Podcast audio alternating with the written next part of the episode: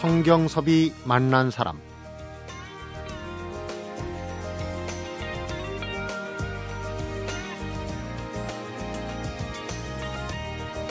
음력 정월 초 이튿날 찾아뵙는 성경섭이 만난 사람 오늘은 서울 여의도 MBC 스튜디오가 아닌 경기도 안성에서 인사드립니다.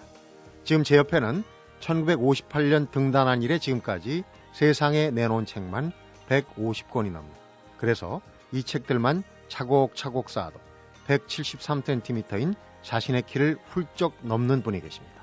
바로 20세기 세계문학사상 최대 기획이라는 만인보의 작가 고은 시인인데요. 성경섭이 만난 사람 오늘부터 사흘간 경기도 안성시 공도 마정리에서 바람의 사상과 두세 개의 달빛 새해 들어 또다시 두 권의 저서를 펴낸 고은 시인과 함께 2013년 계사년 설특집 고은 시인과의 만남으로 함께 하겠습니다.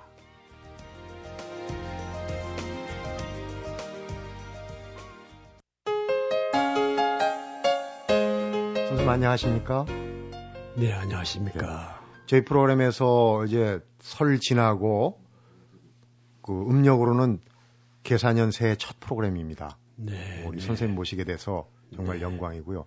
이제 멀리 여기 안성까지 왔는데 어, 오면서 보니까 그 동네 주변 풍광이 오늘 또 날도 좋아가지고 네. 어, 상당히 그 전원적인 그런 분위기가 나는데 참 기분이 좋습니다. 아, 네. 네. 새해니까 뭐 덕담 한마디 하고 시작할까요, 선생님? 어, 아주 오래 전부터 네. 어, 우리나라에서는 새 덕담이 있지요. 네. 아주 간단 명료하지요. 음, 어, 너무나 아, 우리 증조 할머니, 고조 할아버지 때부터 들어오던 음. 이어오던 그런 말이죠. 네, 새해 복 많이 받으십시오라는 말. 네, 이거는 아주 오래돼서 낡은 언어지만 늘 해마다 전혀 새로운 에, 말이지요. 네. 이 새로운 말로 우리 함께 복을 받읍시다. 네, 맞습니다. 뭐 자꾸 뭐 기발한 거 생각하고 네. 더 새로운 거 없나 하는데 네. 사실은 그 옛것 오래 네. 내려온 게 네. 제일 좋은 것 같아요. 어, 이 안성에 내려오신 지가 30년. 네, 네. 꼭 30년이네요. 어, 어, 여기서 살 때는 30년쯤을 살까 뭐 이렇게 계획을 하고 한 것은 아닌데 네. 에, 우리 두 사람이 만나자마자 새로운 삶을 시작한 어, 30년 동안 에, 여기서 우리들은 어, 행복을 찾았고 네. 그 행복을 아직도 지속하고 있고 음. 그러기 때문에 행복의 거처이기도 하지요. 부인 얘기하시면 그러니까 신접살림을 차려서 지금까지 쭉 사시는 거예요. 네, 네. 결혼이 좀 늦으시긴 하셨지만 네, 네. 안성이 뭐 매력이 있는 모양이에요. 이렇게 오랫동안 여기 어, 털을 그때 서울에서 어, 내가 떠난다고 그러니까 어, 그 당시 살아계셨던 함석헌 선생 또 내 주례도 했었던 네. 분인데 에, 나 이제 서울서 살지 않고 안성에서 잠자고 안성에서 잠 깨겠습니다. 그랬더니 음, 야 편한 안자가 붙었지. 아 나도 그리로 가고 싶구만. 음, 나도 내일 모레 곧 갈 테야. 아, 그러더니 네. 그이는 영 서울에서만 사시고 나는 여기서 살죠. 네, 그렇군요. 고은 선생님 모시고 오늘부터 이제 세 차례 저희 프로그램에서 이야기를 풀어 나갈 텐데 뭘부터 여쭤볼까 하다가 아무래도 음, 가장 가까운 시점부터 하는 게 좋겠다. 또 가장 관심사부터 하는 게 좋겠다. 음. 해서 결정된 게 사모님 얘기를 좀 먼저. 네. 그 부인 이름으로 음, 시집을 내셨잖아요. 최근에. 네. 상화 시편. 네. 네. 어떻게 그렇게 80다 되셔가지고 이게 연시 아닙니까? 음. 사랑시인데 음. 시집을 내실 생각을 했을까? 부러워하면서 또 사람들이 어. 아, 궁금했거든요. 네. 내가 이, 이 자극이라고 할까 이렇게 받은 것은 20년 전에 에, 국제 시인 대회에 처음으로 초청을 받았을 때 네. 그때 70 넘은 이탈리아 시인이 있습니다. 네. 아, 이 시인이 아, 난데없이 그 연애 시를 쩌렁쩌렁하게 읊으세요. 네. 그래서 아 그래서 거기에 모인 각국의 시인들이 다 아주 경탄하고 어 그랬었습니다. 아 나도 한 번 언젠가는 써봐야 되겠다고 시는 뿌려뒀었죠. 네. 그러다가 아, 최근에 이제 아내의 이름을 가지고 어, 전작시를 음. 어, 100여 편을 썼죠. 네. 어, 이것을 써서 어, 세상에 내 보냈고 또 이것은 한 권으로 끝나지 않고 또 다음 준비가 또 어, 기다리고 있습니다. 네. 아, 기대가 되는데요. 상화시 편에 보면은 이제 뭐 연대기는 아니지만은 처음에 음, 결혼 초기에 아마 썼던 것 같아요. 제가 한 대목 읽어드리겠습니다. 수율이 안병문의 집 마당에서 초래 마치고 한강가에서 하룻밤 자고 안성 대림동산으로 왔다. 음, 상화 남편은 얼간이 상화는 철보지. 추구 익은 봉투를 꺼내 보았다. 음, 장면이 딱 연상이 돼요. 네. 그러니까 어떻게 보면은 상화 시편에 거의 그 처음에 해당 물론 연애 시기도 있겠지만은 음, 음, 첫 부분에 해당되는 부분인데 굉장히 풋풋합니다. 네, 지금으로 봐도. 근데 네, 그 선생님 내신 책 음, 바람의 사상에 보면은 73년도인가 4년도부터 이 상화라는 이름이 등장하거든요. 그분이 네. 그분입니까? 네, 그렇습니다. 아, 내 아내는 그때 막 그, 어, 대학 강단에 강의를 시작하던 해죠. 네. 강단 쓰자마자 바로 어, 나하고 우연찮게 네. 예, 만났었죠. 그러나 그 당시 나는 어, 거리에 늘 나서야 하던 그 절박한 상황에 있었고 네. 어, 그러면서 이제 드문드문 그렇게 단속적으로 만나게 됐었죠. 네. 그러고 나서 어, 70년대 후반 아내는 또 어, 외국에 에, 가 있어야 되고 네. 어, 돌아와서 이제 에, 학교에 이제 또 강단에 서기 시작했을 때가 이제 80년대 초지요. 네. 마침 또 나도 어, 외국 유학은 아니지만 어, 네, 적당한 그이 네. 예, 큰 유폐, 집에? 유, 유폐 생활을 좀 하다가 아, 또 돌아와서 와서 둘이 맺어졌지요. 그러니까 음, 항상 만나진 않았지만 연애 기간이 한 10년 남짓 됐었던 10년 있었죠. 네, 네, 그건 이제 음. 일종의 선사 같은 것이고 음. 그 이유가 역사 시대가 네. 시작된 것이죠. 상화 시 편에는 이제 부인께서 음. 어 직접 지으신 시도 실었어요. 근데 앞에는 이제 선생님 시는 제가 앞부분만 잘- 잠깐 읽었는데 제가 읽으니까 운치가 없어요. 부인께서 음. 쓰신 시를 상화시 편에 실었는데 그 시를 잠깐 직접 좀 한번 읽어주시면 어떨까? 그렇죠. 네. 어, 이 시는 사실은 에, 아내가 이 시집 앞에 이렇게 내세우는 것을 원한 시가 아닙니다. 네. 그냥 우리는 어, 생일날마다 각자의 생일 때는 시를 한 편씩 쓰고요. 네.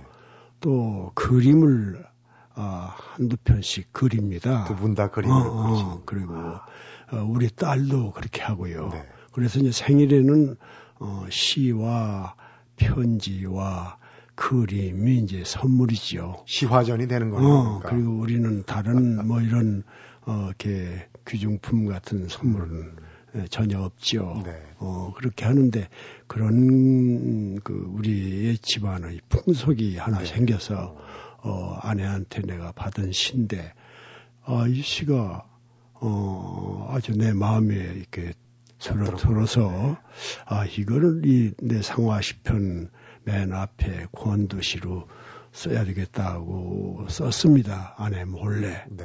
에, 그래서 이제 책으로 나온 것이죠. 몰래. 어, 우선 그러면 어, 선생님 네. 시를 한번 너무나 좋은 시 같아요. 한번 직접. 네. 그러니까요. 네. 어느 별에서 왔을까? 우리 아내 이름이 이상화입니다. 네. 어느 별에서 왔느냐고 불쑥 묻지 말아요. 어느 별에서 왔기에 우리의 사랑 이리도 끝없고 바닥도 없는 것이냐고 다그치며 묻지 말아요. 이 행성의 한한 점에서 내가 당신에게 갈 때, 이 행성의 한 점에서 당신은 내게로 온 것이에요. 동시 행동이었어요. 당신의 점 속에 들어있는 나, 나의 점 속에 들어있는 당신, 그것은 우리의 별, 우리의 우주, 우주, 무한 팽창하는 우주. 우리의 사랑은 무한 팽창하고 있어요. 무한이라고요. 지금의 우주 폭발 이전에도 그랬다고요. 그러니 어느 별에서 왔느냐고 불쑥 불쑥 묻지 말아요.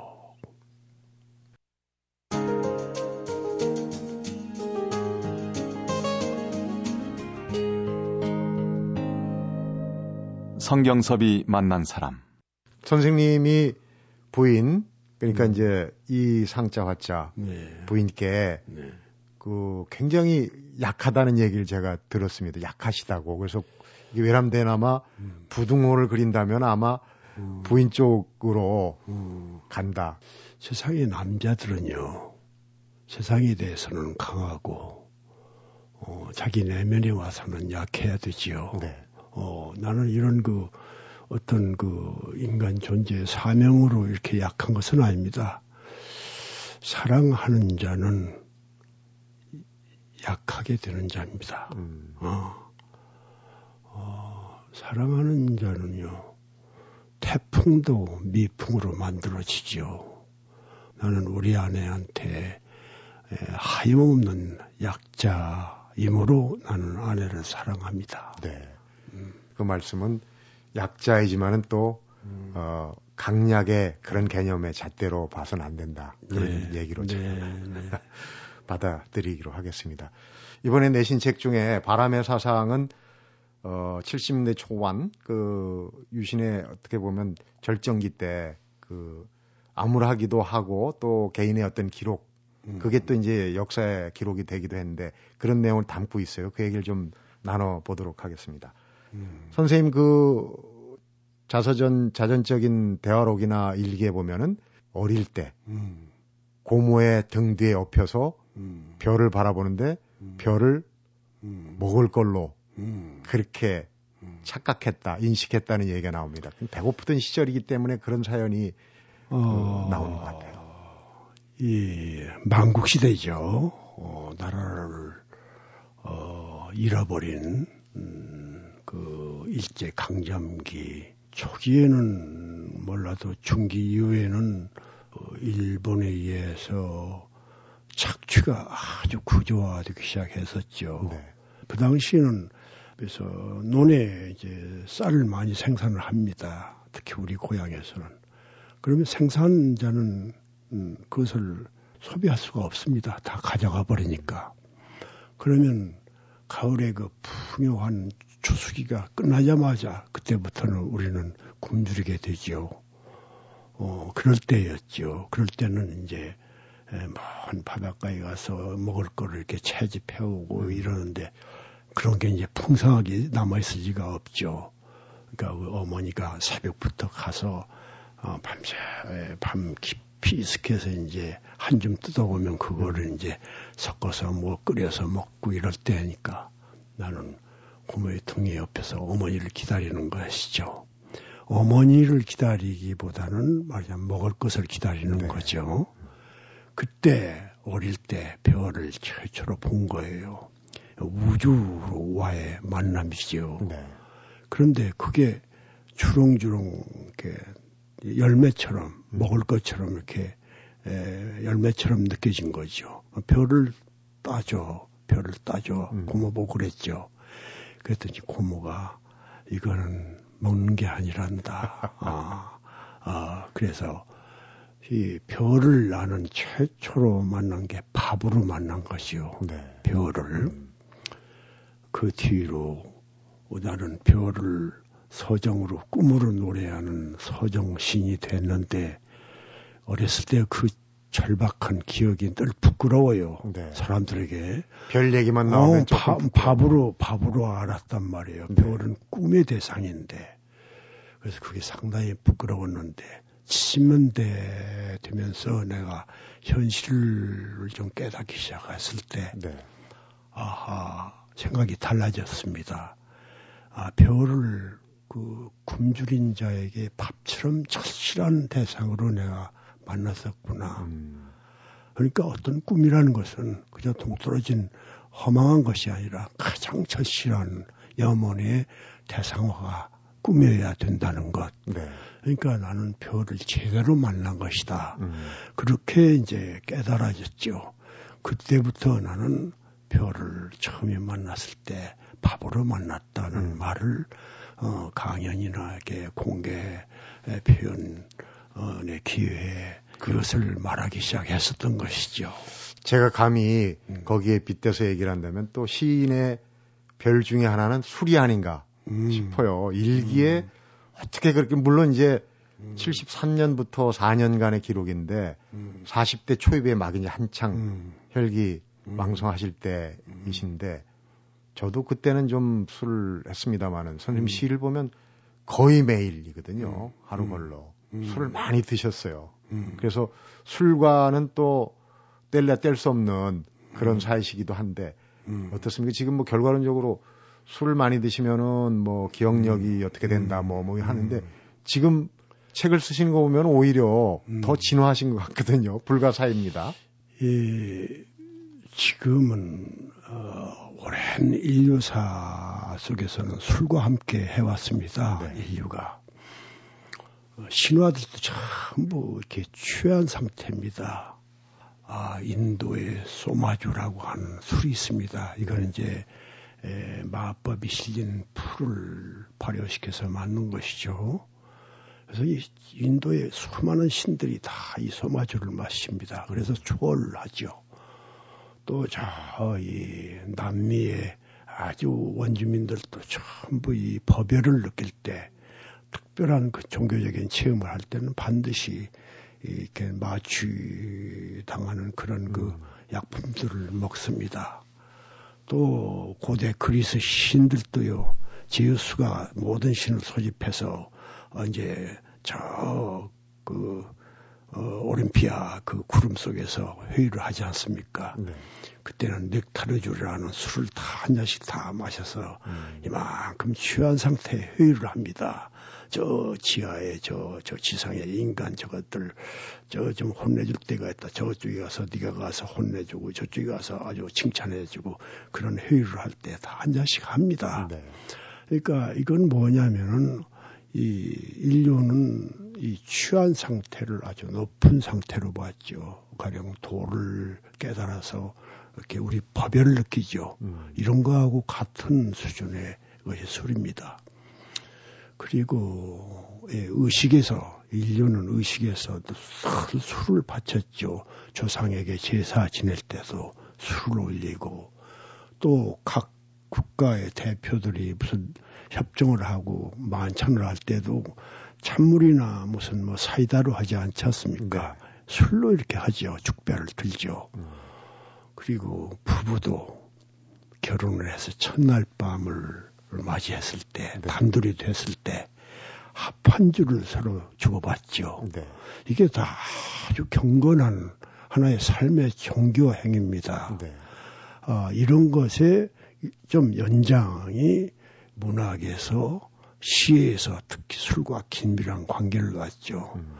어, 동양에서는 가령 고대 이백이라든지 투보라든지 또 도연명 그 이전에 도연명 또 중세는 저 페르시아의 오마르 카얌 또 인도도 그렇고 우리나라도 여러 그 어, 이 목객들이 음. 높은 수준의 그 치용과 시흥을 일치시켰고 네.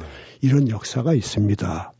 나도 이제 그런 것이 어떤 그 흔적을 이어받는지 모릅니다만 나는 본래 에, 우리 할아버지가 좀 술을 좋아하셨고 네. 돌아가실 때도 술로 돌아가셨고 그런 핏줄이 있어서 어, 격세 유전으로 아버지는 술을 안 하셨고 네. 나한테 와서 할아버지의 어떤 원인이 예, 손자의 또, 예, 결과가 돼서 내가 좀 술을 한동안 좀 좋아했었습니다. 그런데요, 70년대에는 술이 단순한 것이 아니고 거리에서 이 독재와 싸울 때 하나의 그, 어, 이렇게 불안, 음. 또뭐 이 컵, 이런 것을 마비시켜주는 그런 용기의 도구이기도 했었죠. 네. 그래서 술 한 잔 취하면 비장해지고 하면은 아 시대를 위해서 어, 몸을 바쳐야 되겠다는 음.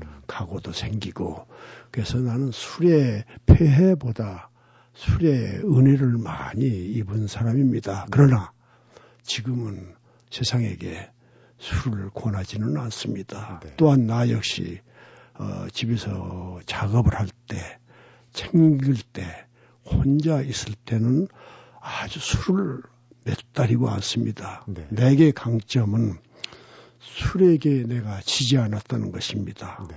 다시 말하면 나는 중독이 돼 본 적이 없습니다. 음. 끊으면 안 마시면은 어, 한 달이고 두 달이고 안 마실 수가 있습니다. 네. 그런데 거리에 나가서 친구를 만나면 친구가 발로 술로 보여요. 그래서 바로 어, 술집으로 가지요. 네. 예. 그 일기에서 참 멋진 대목을 음. 발견했어요. 음. 밤술은 신앙이고 낮술은 미신이다. 그런데 아, 네. 미신을 더 숭배한다고 얘기하셨어요. 에, 사실은 모든 시간 속에 술의 이유가 있습니다. 네. 태양이 빛나므로 술 마셔야 되겠다. 또는 날씨가 찌뿌드드 하니까 술을 마셔야 되겠다. 음. 또 누가 이 시간에 죽었을 것이다. 그를 애도하기 위해서 마셔야 되겠다. 음. 또 누가 지금 막 태어났다. 그 생명을 축하하기 위해서 마셔야 되겠다. 이 술을 마실 이유는 너무나 너무나 이 지구상에 가득하지요. 네. 그러나 이 모든 이유에 충실할 수는 없습니다.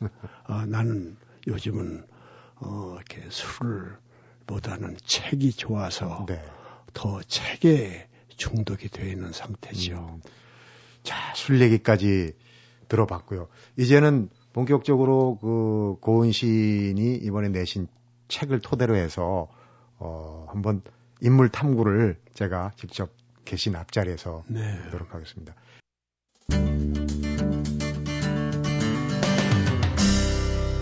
성경섭이 만난 사람. 그 여러 가지 표현 중에 제가 어, 눈에 들어오는 게 이제 올해가 등단하신 지 55년이에요. 아주 의미가 있는 58년에 아마 그렇게 되죠. 네, 등단을 네, 그때 내가- 폐결핵이라는 시로 등단을 하셨죠. 내가 한국 현대시가 육당 최남선의 해액에서 소년에게 그렇게 되었습니다. 이것이 발표한 것이 1908년입니다. 그래서 공교롭게도 그 50년 뒤 1958년에 내가 나왔고 그리고 그 이후에 어, 100년 현대시 100년의 절반을 내가 어, 담당한 셈이죠. 네.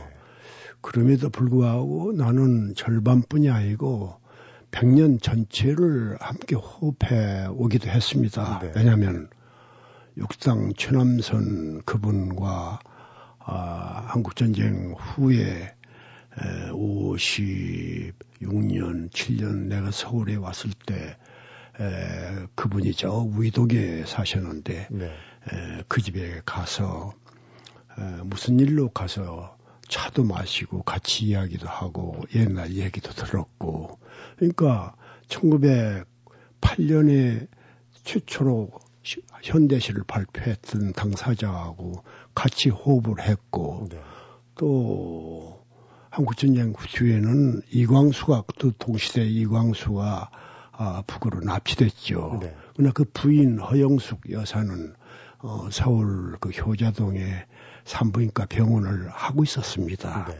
그래서 그 집에 가면은 어, 이광수 그 춘원이 집필하던 방을 음. 비워놓고 날마다 거기다 향을 사려놓고 남편을 기다리는 장면도 보고 어 그랬으니까 나는 사실은 현대시 시작하던 이인 시대 그 사람들하고 같이 산 셈이죠. 네.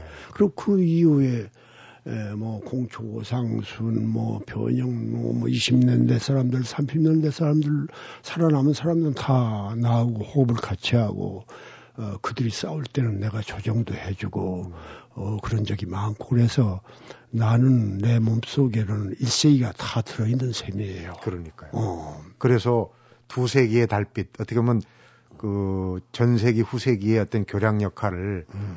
하신 그런 이제 그 음. 위상을 갖고 계신데 음. 우선 내시의 본적지는 한국 전쟁의 폐허다 이렇게 얘기를 하셨어요. 음, 거기에 함의된 내용들이 굉장히 많겠지만은 쉽게 얘기하면 왜 그런 말씀을 하셨는가?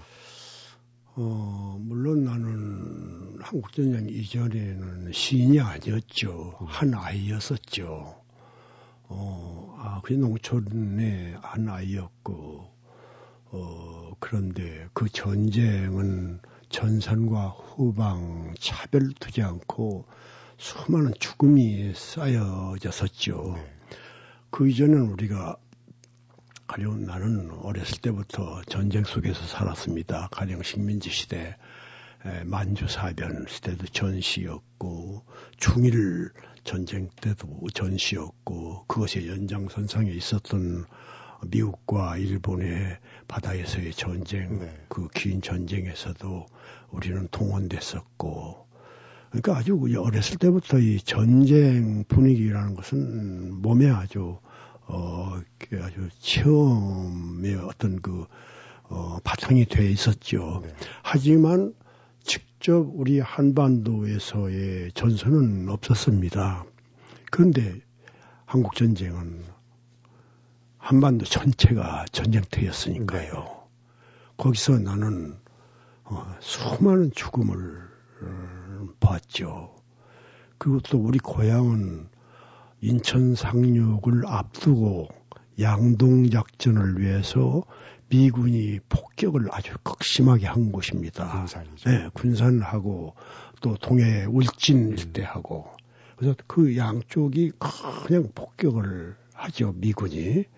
그러니까 이제 그 당시 인민군이 거기까지 다 내려와 있을 때니까. 그러니까 인천 상륙은 꿈에도 꾸지 않았을 때예요. 네. 그러니까 메카더 작전이었죠.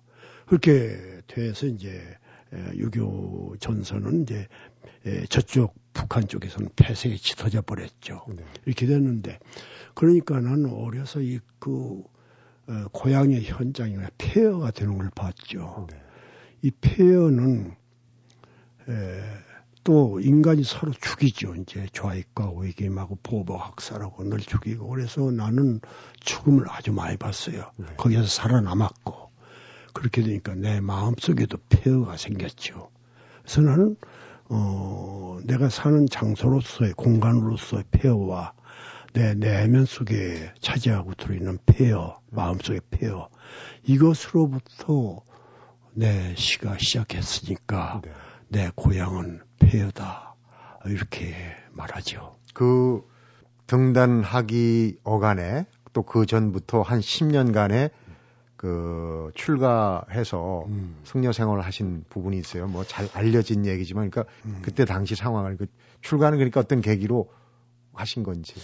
그런데요. 그, 그 이전, 전쟁 이전과 전쟁 이후는 인간이 확 달라집니다. 네. 언어도 달라지죠.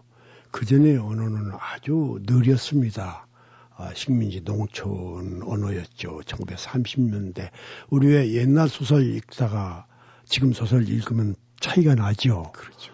어, 그 이상으로 언어의 차이가 있습니다.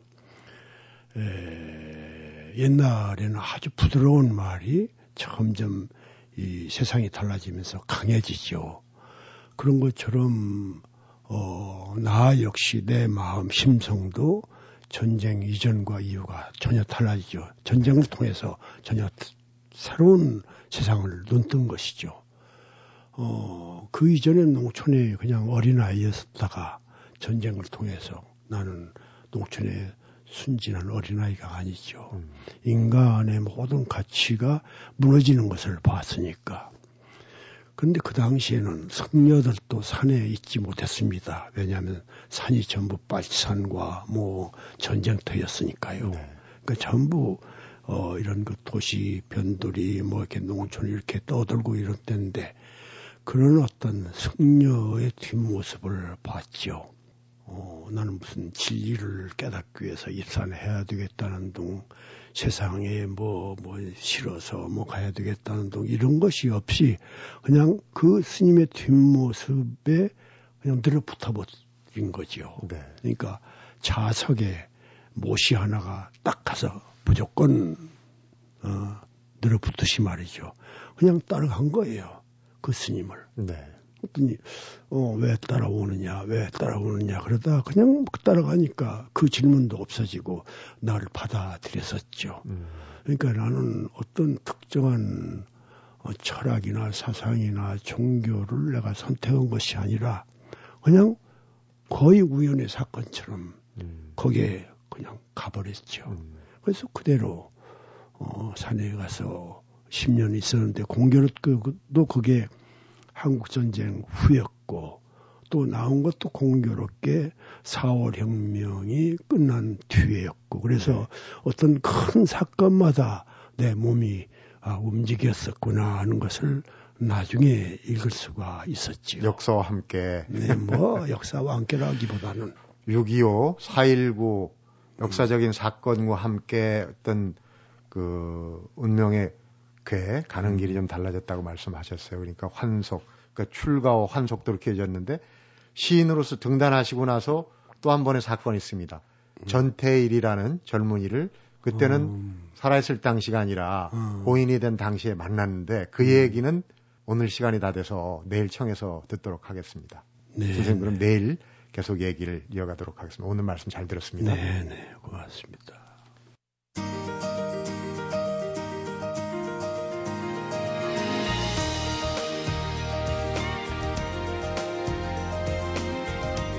전쟁 이전과 이후 사람도 달라지고 언어도 달라졌다. 고은 시인의 이야기를 들으면서 살면서 우리가 하는 경험이 얼마나 중요한가를 새삼 깨닫게 됩니다. 그리고 한 번 더 1970년 11월 이후로 내가 바뀌기 시작했습니다. 고은 시인은 이런 얘기를 하시는데 술집 바닥에 버려져 있는 신문에서 한 노동자의 죽음에 관한 기사를 본 뒤였는데요. 이 얘기는 내일로 이어서 들어보는 시간 갖도록 하겠습니다. 경기도 안성 고은 시인의 자택에서 보내드리고 있는 성경섭이 만난 사람 설특집 고은 시인과의 만남 오늘은 여기서 인사드리고 내일 두 번째 만남을 잇도록 하겠습니다.